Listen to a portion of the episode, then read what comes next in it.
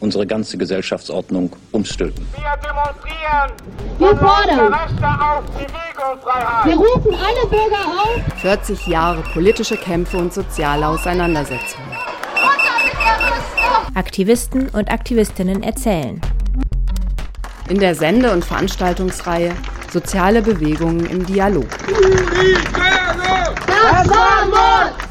In dem Moment, wo sie das nicht getan haben, müssen sie mit unseren Protesten hier rechnen. Schön, dass ihr solidarisch seid. Im Juli. Der Kampf um Häuser und öffentliche Orte. Erzählcafé am Freitag, 11. Juli, 20 Uhr. Die Polizei wird jetzt das Gebäude betreten. Im Hinterhof des ehemaligen Autonomen Zentrums im Glassesweg 3. Ich wiederhole, die Polizei wird jetzt 11. Juli, 20 Uhr. Außerdem Interviews und Debatten im Radio. Mehr dazu auf rdl.de slash soziale-bewegungen. rdl.de slash soziale-bewegungen. Wir sind nicht hoffnungslose Idioten der Geschichte, die unfähig sind, ihr eigenes Schicksal in die Hand zu nehmen. Das Projekt wird gefördert durch die Heinchen-Mehrzweck-Stiftung, dem Programm Toleranz fördern, Kompetenz stärken, durch das Kulturamt Freiburg, die Gerda Weiler Stiftung, die Rosa-Luxemburg-Stiftung sowie die Stiftung Menschenwürde und Arbeitswelt. Herzlich willkommen zur Sendereihe Soziale Bewegungen im Dialog von Radio Dreieckland. In unserer heutigen Sendung geht es um den Kampf um den öffentlichen Raum. Der Kampf um den öffentlichen Raum scheint in Freiburg weitgehend verloren. Die Innenstadt gehört fast komplett den Geschäften und der Gastronomie. Auf dem letzten offenen innenstädtischen Bereich des Dreisamufers steht seit einigen Jahren ein kommerzielles Café mit Verzehrzwang. Offene Plätze wie der Augustinerplatz, auf dem sich junge Menschen treffen, werden immer schärfer reglementiert. Zunächst von der sogenannten Säule der Toleranz, die ab 22 Uhr zum Nachhausegehen auffordert, künftig wohl auch von einem kommunalen Ordnungsdienst, der solchen Aufforderungen mehr Nachdruck verleihen kann. Ein anderer innerstädtischer Platz, der Platz der alten Synagoge, soll nun möglichst menschenfeindlich gestaltet werden, dann muss man die Punks und Penner gar nicht mehr personalaufwendig vertreiben. Das Verbot, in Teilen der Innenstadt öffentlich Alkohol zu konsumieren, wurde zwar juristisch gekippt, stattet Land basteln aber bereits an neuen Gesetzen. Seit einigen Jahren herrscht in Freiburg zudem das Regime der Allgemeinverfügung. Jegliche Lebensäußerung im öffentlichen Raum kann offensichtlich per Verfügung untersagt werden. Und das Amt für öffentliche Ordnung macht davon reichlich Gebrauch. Sei es um Facebook-Partys am Baggersee oder um das traditionelle autonome Straßenfest im Viertel im Grün zu unterbinden. Durchgesetzt werden solche Verfügungen jeweils mit bewaffneten Hundertschaften der Polizei. Insofern ist das heute auch eine Sendung über Polizeirepression in der ehemals weltoffenen Stadt Freiburg. Der Kampf um den öffentlichen Raum wird mit harten Bandagen geführt.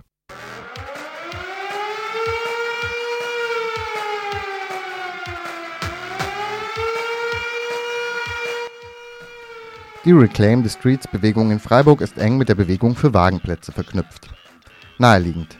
Denn in den Wagengruppen finden sich Menschen, für die sich die Auseinandersetzung um den öffentlichen Raum sehr schnell existenziell auswirkt. Denn wo der öffentliche Raum nach ökonomischen Maßstäben organisiert ist, bleibt kein Platz für alternatives Leben.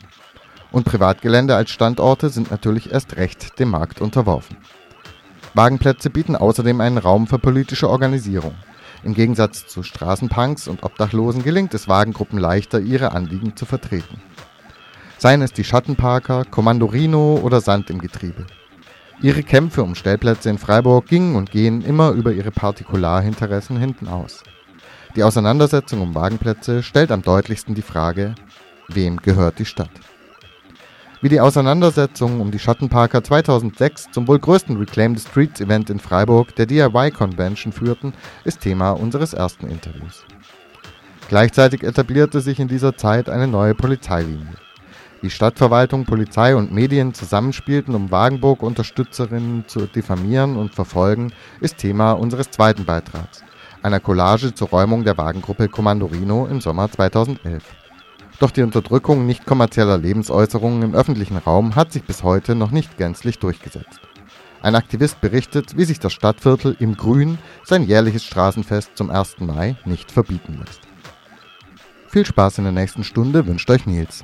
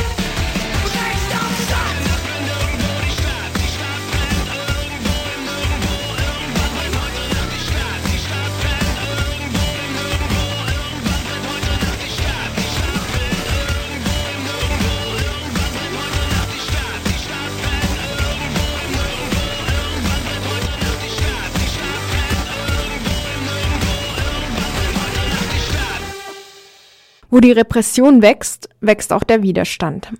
In der wechselvollen Geschichte der Wagengruppe Schattenparker ist dies exemplarisch zu sehen. Aus der harten Linie der Stadt entwickelten sich Netzwerke, die das wohl größte Reclaim the Streets Event in Freiburg auf die Beine stellten, die Anarchist Convention Against the State das DIY 2006. Der ehemalige Schattenparker-Aktivist Karl-Heinz erzählt uns, wie es dazu kam. Du warst ab 2003 mit dabei und damals gab es keinen richtigen Platz. Ein Thema, das sich seitdem in Freiburg auch immer durchzieht. Wagenleben scheint in der Stadt nicht erwünscht.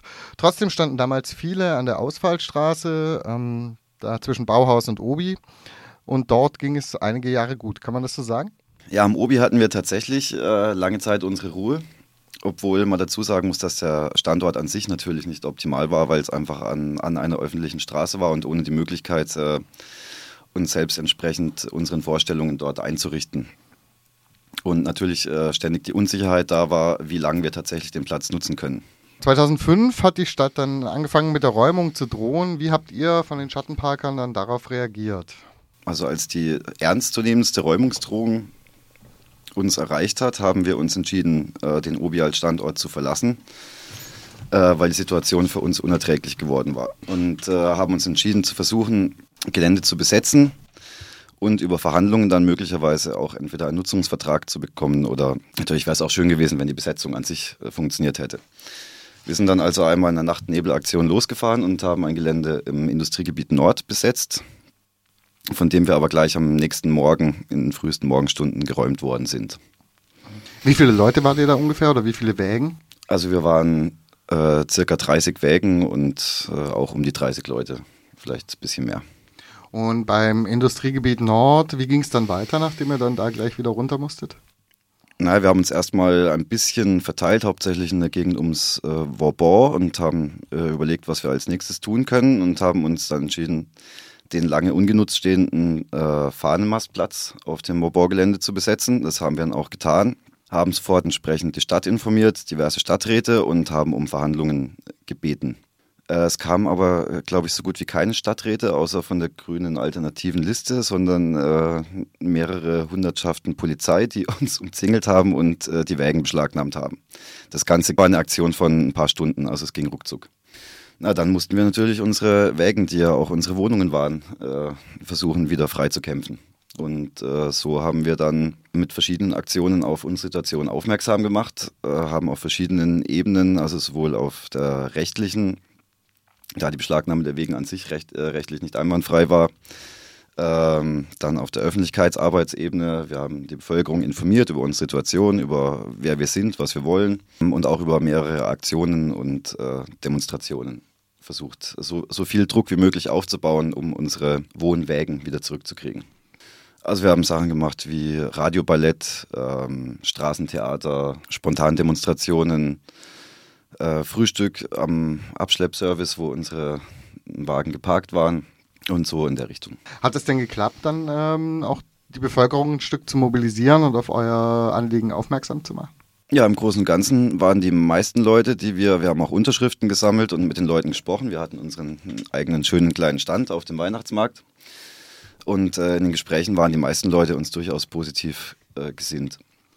Dann hat sich eine Lösung dann abgezeichnet. Es wurde euch das Gelände am Eselswinkel beim Flugplatz draußen angeboten. Würdest du sagen, dass damit eine gute Lösung gefunden wurde? Also war so, es gab äh, dann, als die Wägen, als wir es geschafft haben, die Wägen freizukämpfen, was äh, immerhin drei Monate gedauert hat, erstmal einen Übergangsplatz im Industriegebiet Heid, wo aber klar war, dass das äh, nur so lange eine Lösung ist, bis, bis was Richtiges gefunden ist. Ich war damals mit dem Eselwinkel als Platz nicht einverstanden. Die Meinungen waren gespalten, aber es war, würde ich jetzt unterm Strich sagen, schon auf jeden Fall ein annehmbarer Kompromiss und hat sich ja mittlerweile auch sehr gut entwickelt. Genau, die Schattenparker sind immer noch am Eselswinkel. Äh, warum warst du nicht einverstanden?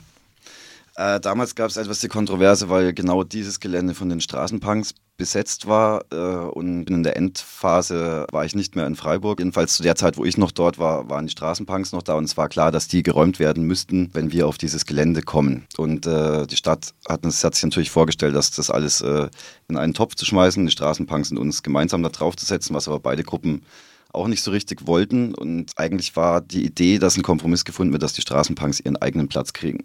Oder diesen Platz behalten und wir einen anderen. Hat es dann geklappt?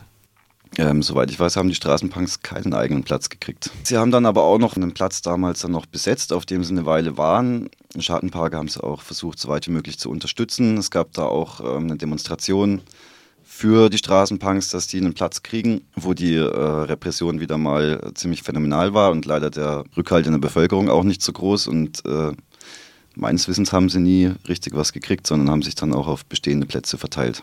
Die Auseinandersetzung um die Schattenparker ähm, mit der Räumung, mit der Beschlagnahmung der Wagen hat große Netzwerke entstehen lassen. Wer hat euch denn damals so unterstützt?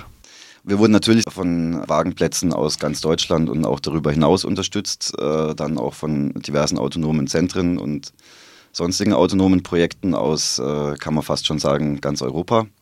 In Freiburg vor Ort waren auch viele Leute aus anderen Städten anwesend, äh, aus Hamburg, Berlin, Darmstadt und so weiter, die uns aktiv zur Seite gestanden sind. Und in Freiburg selber hatten wir Unterstützung von natürlich äh, KTS, äh, diversen alternativen Projekten. SUSI natürlich muss man auch da sehr lobend erwähnen, die vielen Leuten Obdach ähm, gewährt hat, da wir natürlich ja 30 Leute ohne Wohnung waren dann. Wir haben auch Unterstützung gekriegt von bürgerlichen Gruppen wie Günter Rausch da von der von der evangelischen Hochschule. Ja, so. genau. Von der grünen alternativen Liste, von den unabhängigen Frauen, von äh, die linke Liste und äh, eben auf politischer Ebene ein bisschen. Dann von vielen, vielen, vielen Einzelpersonen, ähm, auch manche, die zuvor mit äh, Wagenleuten nicht viel zu tun hatten, die sich aber für das Thema interessiert haben und uns irgendwie sympathisch fanden und uns dann geholfen haben. Wie war die Presse in der Zeit? Die Presse ist in Freiburg, muss man sagen, ja weitgehend die Badische Zeitung. Ja, also es war, es war relativ interessant. Ähm, die Badische Zeitung hat, ähm, nachdem es da wohl persönliche Verstrickungen auch mit dem Oberbürgermeister manchmal äh, gibt, versucht, äh, so gut wie möglich gegen uns Bericht zu erstatten und die Linie der Stadt zu rechtfertigen. Es gab aber auch Redakteur, einzelne Redakteurinnen äh, in der Badischen Zeitung, die dann doch positiv für uns geschrieben haben. Äh, Leserbriefe waren oft positiv. Dann äh, in der Taz wurde relativ positiv über uns berichtet, in der Süddeutschen Zeitung. Also wir haben versucht, äh, zu sämtlichen unserer Aktionen Presseerklärungen so schnell wie möglich zu verfassen und auch bei ähm, Schritten, die die Stadt eingeleitet hat, so schnell wie möglich darauf zu reagieren, um der Presse unseren Standpunkt klarzumachen. Im Kampf um ihre Wägen erreichten die Schattenparker eine breite Öffentlichkeit und schufen internationale Kontakte. Die Gruppe für das DIY Festival 2006. Mehr dazu nach einer kurzen Musikunterbrechung.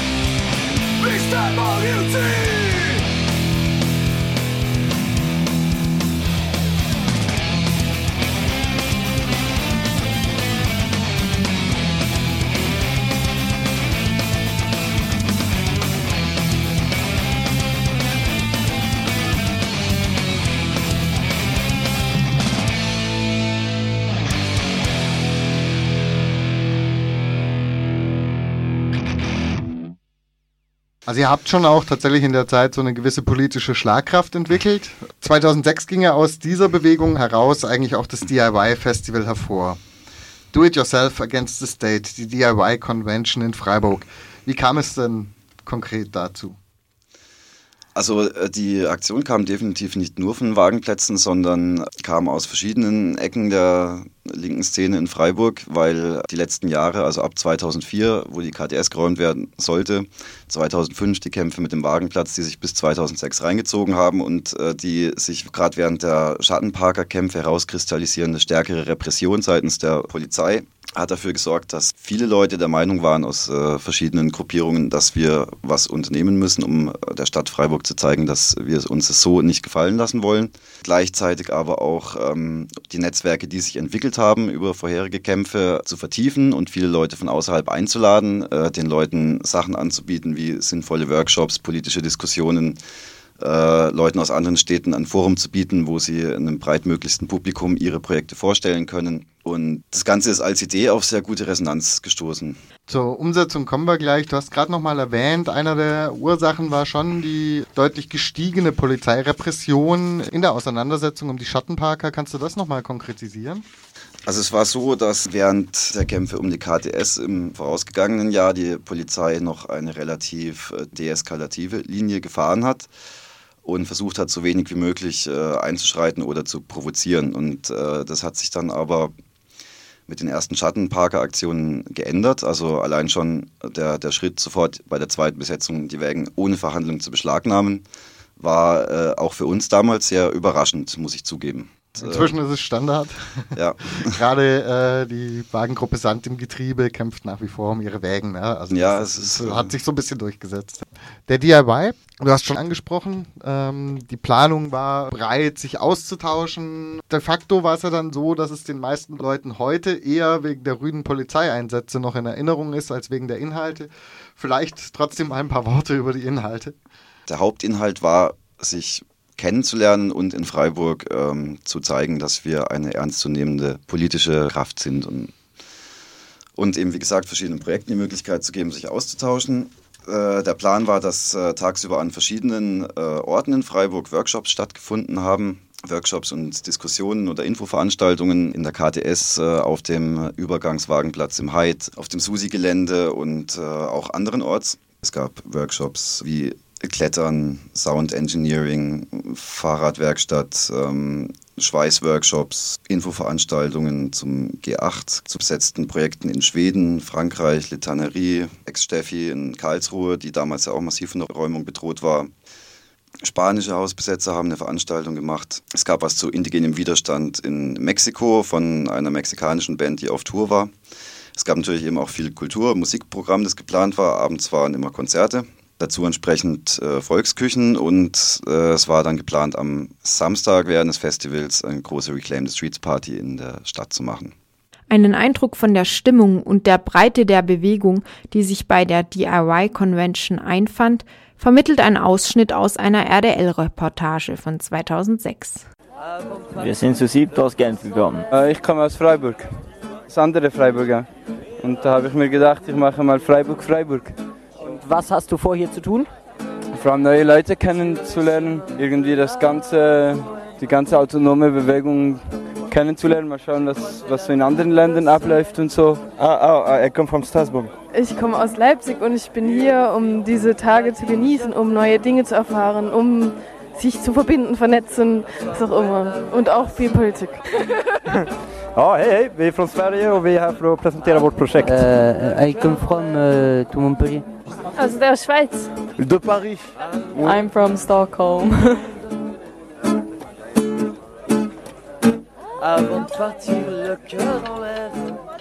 Um die Polizeirepression anlässlich des DIY geht es im nächsten Teil des Interviews mit Karl-Heinz von den Schattenparkern. Und in der Ankündigung hieß es als letzter Punkt, having a fucking great time. Das war so einer der wichtigen Punkte und nach so einer tollen Zeit sah es dann am Ende nicht aus. Es kam dann zu beispiellosen Prügelorgien durch die Polizei. Es gab viele Festnahmen, es gab Platzverweise, die sich über die ganze Stadt erstreckt haben. Wie kam es dazu, dass es so eskaliert ist?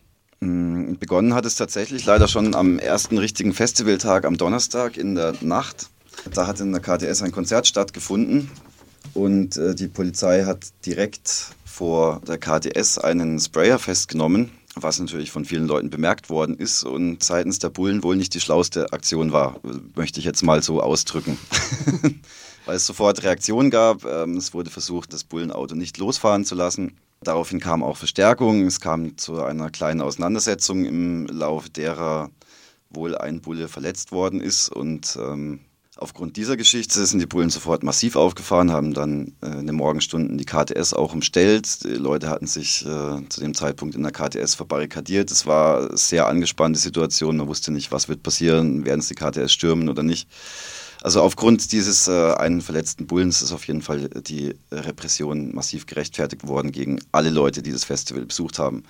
Und, Und die hat sich über das ganze Wochenende durchgezogen. Ja, am nächsten Tag wurde dann das Camp geräumt, auch unter massiven Gewalteinsatz teilweise. Es wurden Leuten, die nicht aus Freiburg äh, kamen, Platzverweise erteilt, beziehungsweise Stadtverweise, die bis zum Ende des äh, Festivals ausgelegt waren. Und es wurden auch in der Stadt Leute ständig kontrolliert, ob sie einen Platzverweis haben. Wenn nicht, dann haben sie gleich einen neuen gekriegt. Äh, also es war, es war ziemlich krass. Als krass empfand auch ein RDL-Redakteur die Polizeimaßnahmen bei der Reclaim the Streets Demo am darauffolgenden Tag. Hier ein kurzer Ausschnitt aus der Live-Berichterstattung von Radio Dreieckland. Die Polizei ja. geht mit unglaublicher Brutalität gegen ja. Demonstrantinnen vor. Sowas hat man eigentlich noch nie erlebt. Ähm, es sind Polizisten aus Göttingen da, schwarzer Mund, die Leute würgen und prügeln. Ähm, Leute werden wahllos geschlagen, grundlos geschlagen und getreten. Also man hat einfach den Eindruck, dass hier auf jeden Fall von der Polizei die Eskalation nicht nur gesucht, sondern gewollt wird. Die Polizei, wie gesagt, nochmal zu der Taktik, zieht einzelne Kessel, äh, sodass die Leute immer in kleinen Gruppen sind und getrennt sind. Und äh, aus diesen kleinen Gruppen nimmt sie dann einzelne Gefangene. Also es ist wirklich eine ganz, ganz bittere Situation. Das Ganze äh, war von Anfang an auf Eskalation ausgerichtet. Wer Freiburger Demonstrationen kennt, äh, der weiß, hier äh, war das in den vergangenen Jahren so, dass man möglichst die Polizeipräsenz irgendwie ähm, nicht so stark an den Start gebracht hat. Hier war von Anfang an waren Riot Cops da. Einen Polizisten habe ich gefragt, ihr wollt es doch eskalieren, also weil die Situation so, ja. ähm, so massiv war. Und äh, er hat nur gelacht und hat gemeint, ja, wir wollen es eskalieren. Also ich denke, ähm, da muss man nicht viel Interpretation machen. Die Eskalation war da und sie ist von der Polizei ausgegangen und es war auch so geplant. Was heute passiert ist, ist der absolute Hammer. Wie waren denn die Reaktionen der Öffentlichkeit? Was äh, im Nachhinein sowohl gegenüber den äh, Schattenparkern als auch der KTS als Feedback kam auf in der Öffentlichkeit, war meistens, dass äh, vielleicht die erste Auseinandersetzung nicht hätte sein müssen, aber dass die Polizei natürlich völlig überzogen reagiert hat. Und auch Leserbriefe in der Badischen Zeitung sind größtenteils äh, gehen in, in diese Richtung. Also diese, dieser Polizeieinsatz, der war sicherlich auch in der, im Freiburger Bürgertum durchaus umstritten. Ja, es war auch so, dass natürlich die Polizei äh, demonstrativ äh, auf, der, auf der dann doch statt, äh, oder wir haben versucht, das Reclaim Streets an dem Samstag durchzusetzen. Und äh, auf dem Platz der alten Synagoge kam es dann äh, zu massiven Übergriffen seitens der Bullen, die ja auch von vielen Leuten aus der Öffentlichkeit äh, beobachtet worden sind. Und es gab aber keinerlei Gegenwehr seitens der Leute. Das heißt, es war relativ klar, von wem die Gewalt ausging. Und ich denke, das war dann äh, doch ein guter Eindruck, dass nicht alles so hätte laufen müssen, wie es gelaufen ist. Würdest du sagen, angesichts der Repression war dann das, äh, die, die DIY-Convention ein Reinfall? Ähm, es ist relativ schwer zu sagen. Also ich, ich würde das jetzt äh, nicht so mit einem Satz beantworten können. Ne? Mhm. Es war einerseits kein Reinfall, weil es, hat, es haben sich tatsächlich ja viele Leute getroffen, es haben sich viele Leute kennengelernt, es sind Freundschaften entstanden, es hat sich gezeigt, dass theoretisch so ein Potenzial da ist, sich zu treffen. Was die größte Problematik war, dass wir nicht auf so massive Repressalien ähm, vorbereitet waren und deswegen die Reaktionsfähigkeit nicht äh, optimal war auf mhm. das. Aber es war tatsächlich ja auch eher als ein friedliches Event geplant und äh, aufgrund der großen Menge an Leuten war es sehr schwierig dann zu koordinieren. 2005 und 2006 hat sich in der Auseinandersetzung um Schattenparker und DIY tatsächlich eine neue Polizeilinie etabliert. Ist es damit auch ein bisschen gelaufen? Also sind die Handlungsfähigkeit, ist die jetzt damit irgendwie ziemlich im Bach runter, weil einfach immer Hundertschaften aufgefahren werden? Naja, das ist so schon eine spezielle Freiburger Linie auch, muss man sagen. Äh, sofort äh, jegliche kleinere Ansammlung von, von Leuten mit äh, möglichst vielen Bullen zu umzingeln. Ähm, Ja, man müsste auf jeden Fall darauf reagieren, aber die Antwort weiß ich nicht. Die Handlungsfähigkeit ist so unter den Bedingungen definitiv eingeschränkt, ja. Soweit die Einschätzung des Wagenplatz-Aktivisten Karl-Heinz. Welche Ausnahme diese Polizeilinie in den darauffolgenden Jahren annahm und wie sie mit der städtischen Ordnungspolitik und der Berichterstattung der Freiburger Monopolzeitung zusammenspielt, wird drastisch sichtbar bei der Räumung des Wagenplatzes Kommando Rhino 2011. Nach dem folgenden Musikstück hört ihr dazu eine Collage.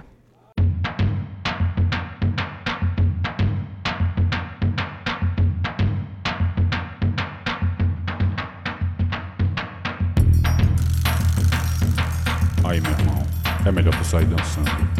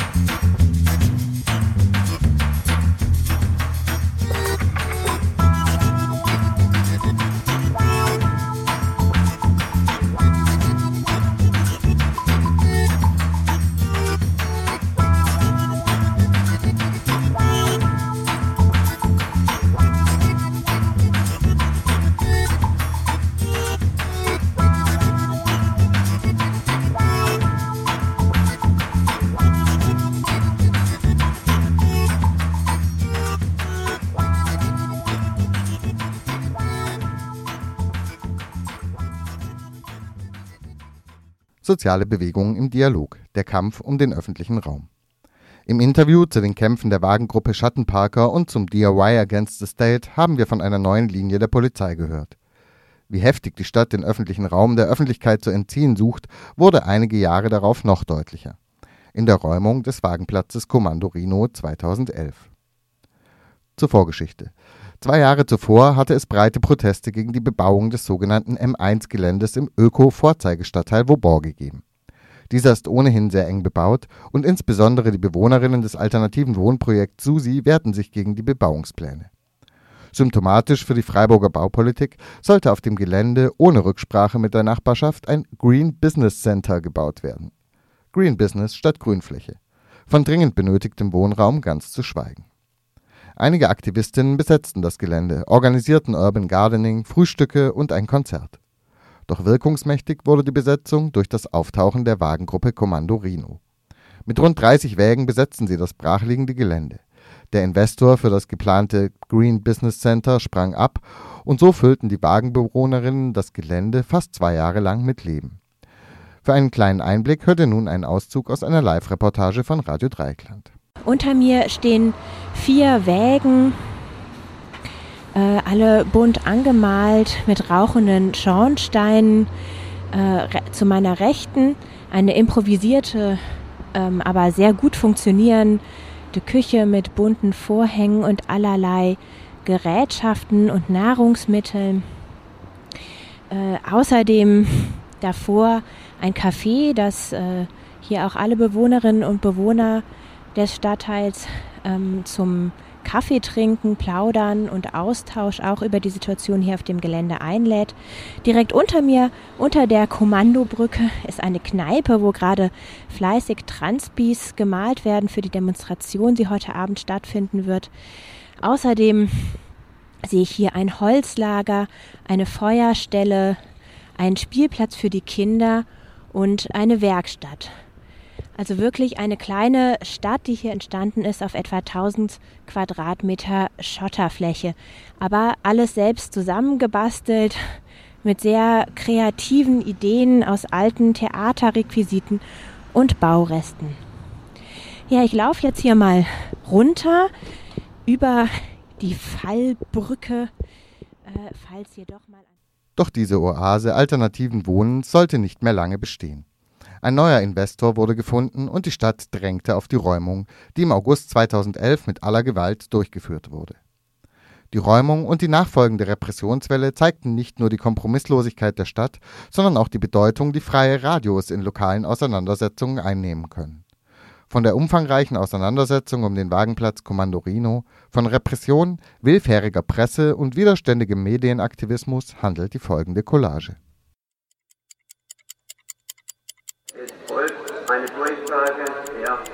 Gewaltsame Durchsetzung des Konflikts. Die Stadtverwaltung hat uns aufgefordert, den Platz bis 31. Juli zu räumen. Ökogentrifizierung. Gehen wir mit experimentellen Wohnformen, wie beispielsweise dem Wohnen im Ersatzgelände ist nicht in Aussicht. Ich glaube, die Freiburger werden schon auch mitbekommen, dass es uns gibt so und dass es ein Problem gibt, wenn sie uns einfach räumen. Ja, hier klingeln die Telefone heiß. Im Moment sieht es wohl so aus, dass von einer Presse, die hier als Monopolorgan, die Badische Zeitung, eine wahnsinnige Verantwortung trägt. Dass es diese Fehlinformation gegeben hat, die bedauern wir von der Polizei am allermeisten. Das tut uns leid.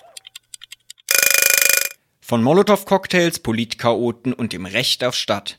Dokumentation der bimedialen Berichterstattung von Radio Dreieckland zur Räumung der Wagenburg Kommando Rhino und der folgenden Repressionswelle in Freiburg im August 2011.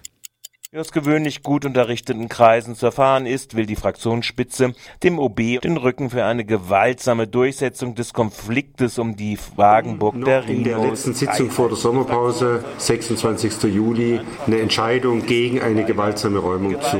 Räumung sozusagen auch zu rechtfertigen. In den Nachrichten haben wir es schon gebracht. Die grüne Fraktion hat den Vorschlag der unabhängigen Listen ich abgelehnt. jetzt Irmi und Franz vom Kunst, Kultur und Wagenkollektiv. könnte man in Freiburg vielleicht von einer Ökogentrifizierung reden, weil die Stadt eben sehr attraktiv ist für wohlhabende Alnatura-Einkaufende. Eine erste Stellungnahme zu dieser Ablehnung. Die Fraktionsgeschäftsführung Freitagabend 9 Uhr. Rund 500 Menschen sind auf dem Augustinerplatz. Radio Dreieckland berichtet seit Beginn der Besetzung im Juli 2009 regelmäßig über die Wecklerinnen von Kommando Rhino und von den Verhandlungen zwischen Stadt, Rhinos und Anwohnerinnen.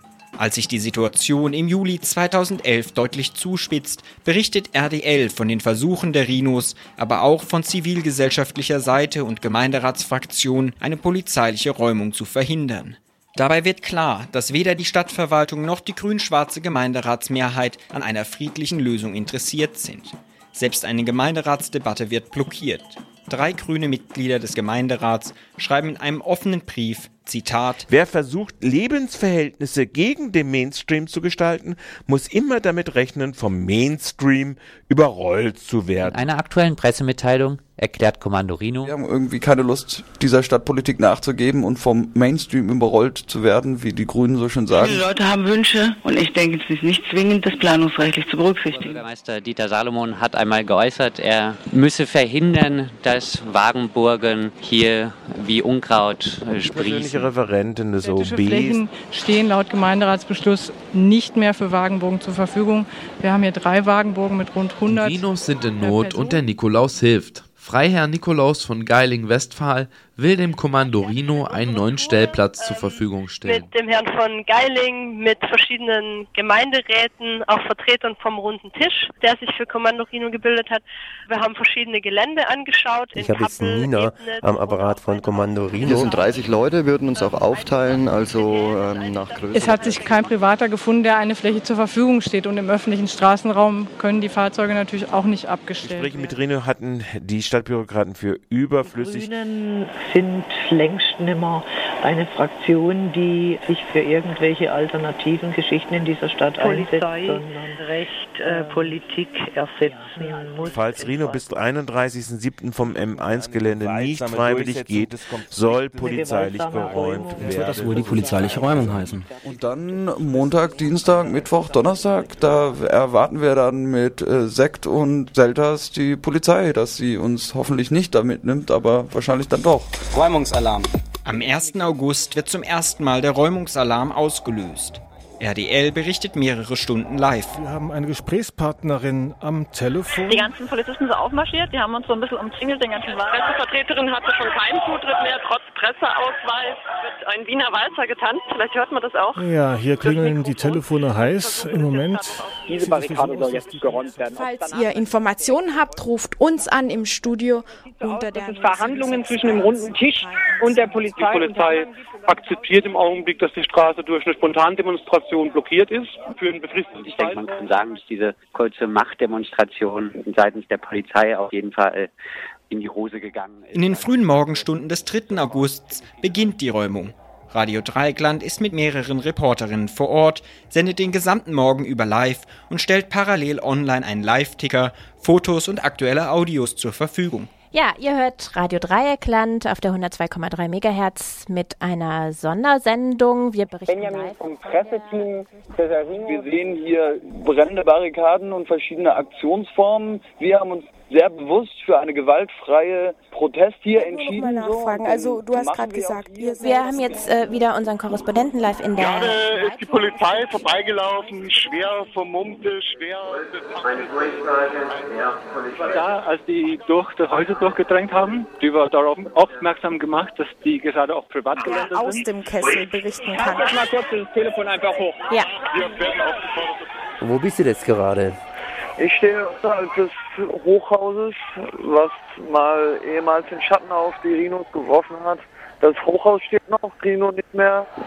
Das war unsere Sondersendung zu der Räumung. Im Anschluss an die Räumung wird allen voran in der einzigen Tageszeitung Freiburgs das Bild von Gewaltexzessen gezeichnet. Die Badische Zeitung und in der Folge zahlreiche überregionale Medien verbreiten die Information, Feuerwehr und Polizei seien während der Räumung mit Molotow-Cocktails angegriffen worden. Radio Dreieckland bezweifelt diese Aussage von Anfang an. Zwei Tage nach der Räumung muss dies die Polizei gegenüber RDL eingestehen. Es wird deutlich, dass Polizei und große Teile der Presse über zwei Tage die Öffentlichkeit falsch informiert Es haben. waren Politchaoten in der Stadt, es könnten nach wie vor Politchaoten in der Stadt sein.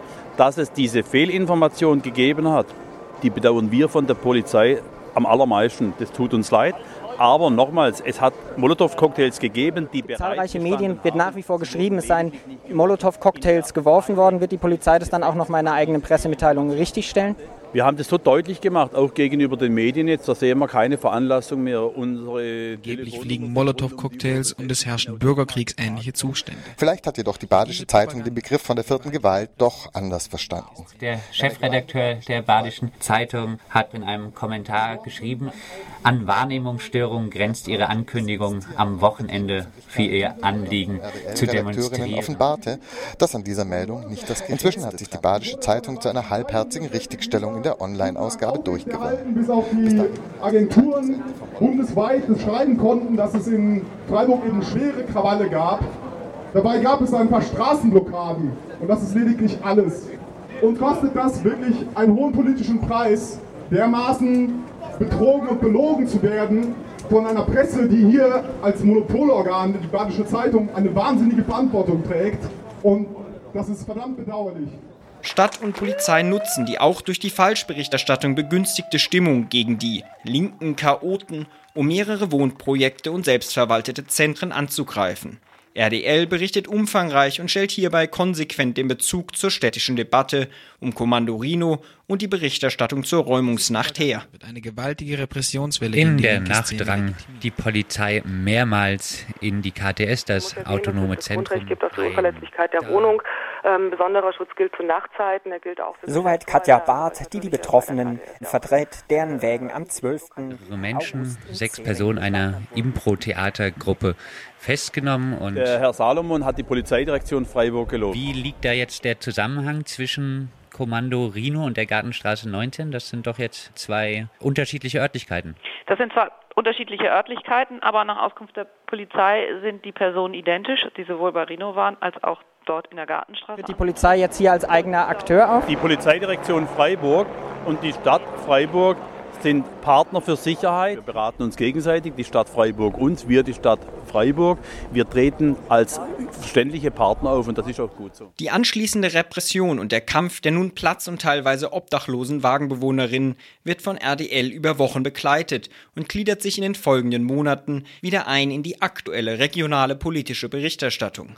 Die intensive Berichterstattung zu den Ereignissen im Sommer 2011 markiert rückblickend einen Höhepunkt im RDL-Berichterstattungsjahr 2011. Online- und Radioredakteurinnen haben es gemeinsam geschafft, gegen eine Medien- und Polizeikampagne anzuschreiben und anzusenden. Durch kritische Recherche und einen konsequenten Vorortjournalismus sind den Redakteurinnen zwei Dinge gelungen. In einer öffentlichen Hysterie haben solche Stimmen, Personen und Fakten Raum gefunden, die von der bürgerlichen Presse schlichtweg verschwiegen wurden. Zum anderen hat RDL der Mainstream-Presse eins gezeigt. Quellen müssen geprüft werden, gerade wenn es sich dabei um Polizeiquellen handelt.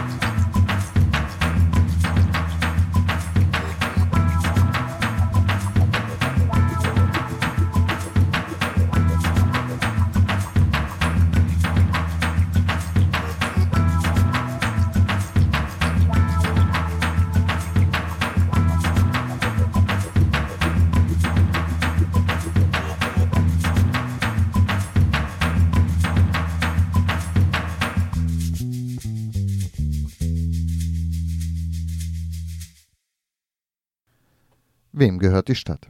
Geht es nach Oberbürgermeister Salomon, lautet die Antwort mir. Oder zumindest der städtischen Verwaltung. Flankiert von bewaffneten Hundertschaften der Polizei, die die Straße für sich in Anspruch nehmen. Besonders erschreckend stellte sich das für Alteingesessene im Stadtteil im Grün dar. Dieses innenstadtnahe Viertel hat einen alternativen Anstrich sowie eine lange Tradition der Hausbesetzung und beherbergt Oasen nicht kommerziellen Wohnens und alternativer Projekte wie die Spechtpassage mit dem Kollektivbuchladen Jos Fritz oder das Greta-Gelände, auf dem auch Radio Dreieckland zu Hause ist. Im Grün findet seit vielen Jahren jährlich ein selbstorganisiertes und friedliches Straßenfest zum 1. Mai statt. Doch in den letzten Jahren nahm die Stadt Freiburg vereinzelte Anwohnerbeschwerden zum Anlass, hier den Daumen drauf zu halten. Diese letzte Bastion von autonomer Nutzung öffentlichen Raums war der Stadtverwaltung offensichtlich ein Dorn im Auge. Doch in diesem Jahr gab es eines der spannendsten Feste der letzten Jahre. Trotz massiver Polizeipräsenz wurde bereits am Vortag zu verschiedenen Soundsystems in den Mai getanzt. Anwohnerinnen stellten Möbel auf die Straße, Bauchläden und mobile Getränke und Infostände florierten. Sofas auf Rollen und sogar ein mobiler Sandkasten ermöglichten ein rauschendes Fest inmitten polizeilicher Absperrungen. Anwohner und Aktivist Mölli beschreibt uns die Entwicklung der letzten Jahre. Für mich ist es ein schönes Fest, wo ich Leute treffe, die ich das ganze Jahr nicht treffe, die auch teilweise gar nicht mehr in Freiburg wohnen, aber die auch kommen, weil sie dort Leute treffen. Man trifft Leute aus der Nachbarschaft und ja, eben Freunde, die man das ganze Jahr über nicht sieht und feiert zusammen. Klar äh, hat es einen politischen Anspruch. Und ich finde auch angesichts, sagen wir mal, einer Szenefragmentierung in Freiburg ähm, ist es auch eine schöne Konsensveranstaltung. Hm. Die Frage nach dem politischen Anspruch würde ich dann jetzt gerade noch mal so ein bisschen in Frage stellen. Es war ja über Jahre hinweg eine relativ problemlose und unpolitische Veranstaltung. Gab Kleinkunst und Konzerte, Getränke, Kinderbespaßung. Nachts gab's DJs und traditionell gab's so ein bisschen Ärger mit der Polizei um die Feuertonne, bei der dann auch traditionell irgendwie die Abgeordnete der Grünen beziehungsweise der Grünen Alternativen irgendwie in Gewahrsam genommen wurde. Aber das waren alles so mehr oder weniger standardmäßige Veranstaltungen. Die Kneipen haben ihre Geschäfte gemacht, die Leute auf der Straße getrunken. Warum lohnt es sich dafür zu kämpfen? Also zum einen finde ich schon die Frage richtig, welche Zumutungen muss ein Fest eigentlich über sich ergehen lassen? Und da lohnt der Blick auch auf andere Feste, die es äh, in Freiburg gibt. Ob die letzten Jahre jetzt ähm, unbedingt durch tiefergehende politische Aussagen geprägt waren, das möchte ich auch bezweifeln.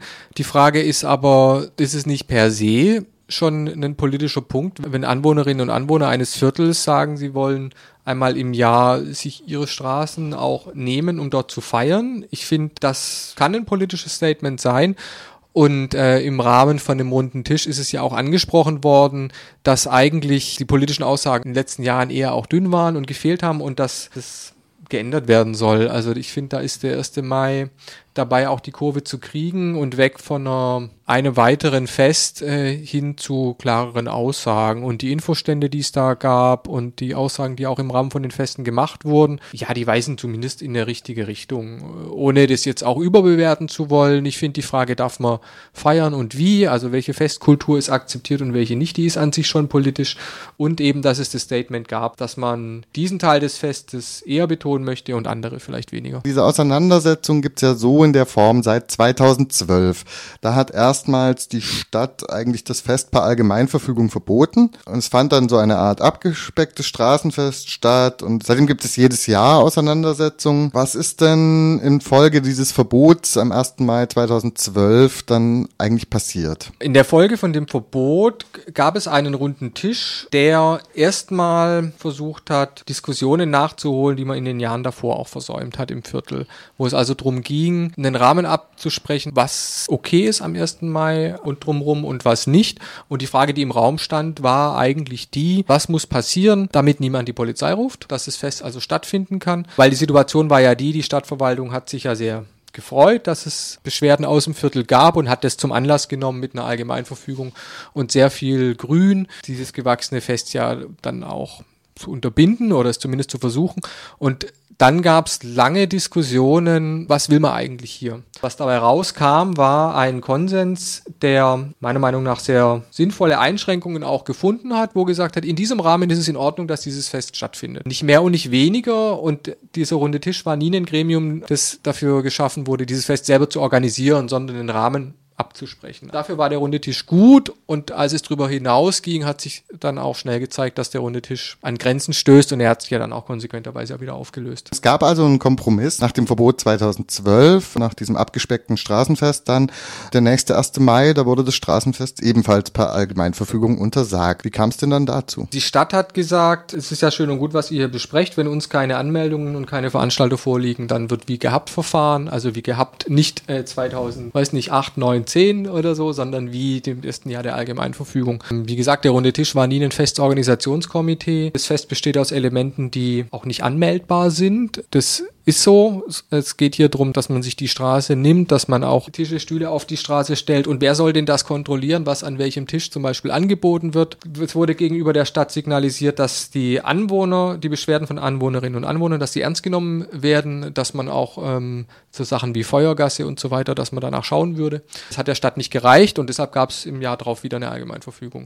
Die dann im Jahr 2013 wirklich massiv durchgesetzt wurde. Da war ja nicht mehr viel zu sehen von dem Fest, beziehungsweise das wurde auf das private Gerätergelände verdrängt. Und die Spechtpassage. Warum interessiert sich die Stadt dann nicht für das, was eigentlich in so einem Bürgertreffen, so wie dieser runde Tisch ja dargestellt hat, irgendwie abgesprochen ist? weißt du nicht. Eine gute Frage. Müssten ja. wir mal der Stadt stellen. Ich weiß es nicht wirklich. Du hattest vorhin auch gesagt, die Anwohnerbeschwerden, die es offensichtlich gab, vor dem Verbot 2012, wären so ein gefundenes Fressen für die Stadt gewesen. Jetzt habe ich ja vorhin auch mal so einen kurzen Rundumblick gemacht. Das war ja eigentlich immer eine friedliche, harmlose Veranstaltung. Äh, warum kann die Stadt da ein Interesse haben, da eigentlich jetzt Ärger zu machen? Es gibt mehrere Sachen, aber da, da bewegt man sich auch in den Mutmaßungen. Das eine ist, das wird von städtischer Seite immer gerne gesagt, dass sich mit dem Love Parade Unglück in Duisburg, also die Sachen für die Feste generell geändert haben, dass man also viel mehr Wert auf Sicherheit legt, dass man die Veranstaltenden auch mehr in die Pflicht nimmt und so weiter. Kann sein, dass an dem Argument auch was dran ist, aber hier geht's um äh, unkommerzielles Fest mit, was auf keinen Fall mit einer Love Parade oder sonst was vergleichbar ist. Ich vermute eher, dass es damit zusammenhängt, dass dieses Viertel auch immer schicker, auch immer teurer wird. Und ich glaube, es ist kein Zufall, dass das erste Jahr, als die Allgemeinverfügung gegriffen hat, das Jahr war, als die Wilhelmstraße neu gemacht wurde. Also dass quasi hier auch in dieses Viertel, in Anführungszeichen, auch investiert wird aus städtischer Sicht und dass man hier auch eine gewisse Festkultur, die auch in den letzten Jahren sperrig war, dass man die gerne raus hätte aus dem Viertel. Offensichtlich hat die Stadt ein Interesse, solche Fragen auf einer ordnungspolizeilichen Ebene und nicht auf einer politischen Ebene im Dialog zu lösen. Das ist, glaube ich, was, was man hier sehen kann, dass man sehr strikt mit ordnungspolizeilichen Maßnahmen hier vorgeht und sich überhaupt nicht die Mühe macht, überhaupt mal zu hören, was ist denn hier eigentlich los. Ich finde das tatsächlich auch so erstaunlich, weil ja Freiburg ein Stück weit genau von diesem alternativen Flair profitiert und sich damit ja auch profiliert, die Green City und so, die sich ja in diesem Straßenfest am 1. Mai eigentlich ja auch schön gezeigt hat, ne, so ein bisschen selbst organisiert und dann laufen sie alle mit ihren Kindern da rum und warum man das also mit derartiger äh, Polizeipräsenz abbügelt, ist für mich total unverständlich. Ist da so ein Machtspiel drin? Also meine ganz persönliche Mutmaßung geht dahin, dass Grüne an der Macht immer dort besonders gerne nach der Polizei rufen, wenn sie den Konservativen zeigen müssen, dass das Abendland nicht untergeht.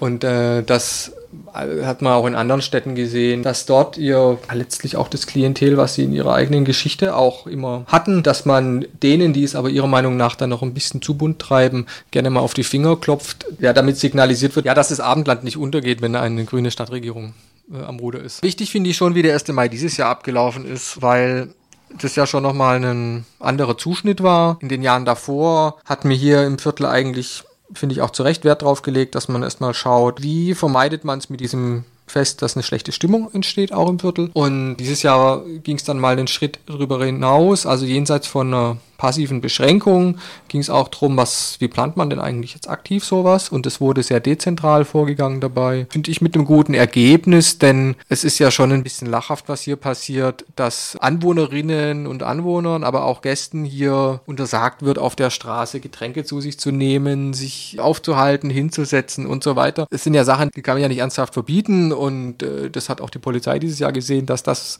was ihr Auftrag war, nämlich ja die Straßen am 1. Mai freizuhalten von Fest Festaktivitäten, dass sowas eigentlich nur mit einer Ausgangssperre geht und da sind wir mal gespannt, was nächstes Jahr passiert. Es wurde ja jetzt tatsächlich Jahr für Jahr auch irgendwie verschärft. Ne? Die Allgemeinverfügungen wurden länger, die Verbote umfangreicher. Rädergelände ist dieses Mal betroffen gewesen. Also Feiern auf einem Privatgrundstück sind, sobald sie Auswirkungen auf den öffentlichen Raum haben, für die Stadt auch mittlerweile ein Dorn im Auge. Auf der anderen Seite hat man eben auch gezeigt, wie man ja auch alte 1. Mai-Traditionen wiederbeleben kann, die sich ja auch durch mobiles Feiern ausgezeichnet haben. Also das gute alte Leiterwägele kann man dann zum Einsatz bringen. Und das haben, glaube ich, dieses Jahr viele Leute mitgekriegt, wie man eine Allgemeinverfügung und die Ordnungsmacht, die dazugehört, auch ziemlich blöd aussehen lässt und trotzdem seinen Spaß haben kann. Das war Soziale Bewegungen im Dialog. Reclaim the Streets zum Kampf um den öffentlichen Raum. Verantwortlich für die Sendung waren Johanna, Anna, Philipp und Nils. Das Ganze könnt ihr in Kürze nachhören auf rdl.de slash soziale-bewegungen.